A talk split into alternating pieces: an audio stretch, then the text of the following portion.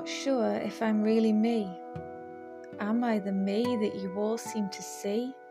I wake up and pretend that I am who I am, but what if I'm not and I don't have a plan? I eat and wash and dress how I do, but am I dressed as myself or am I dressed up as you?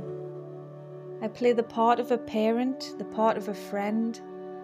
Am I really these things or is it play and pretend? I'm a make believe adult, but not quite a child. Am I organised and sensible or overwhelmed and wild? I simulate skills in the work that I do, but what if I'm incapable of carrying things through? Everyone else seems to know more than me.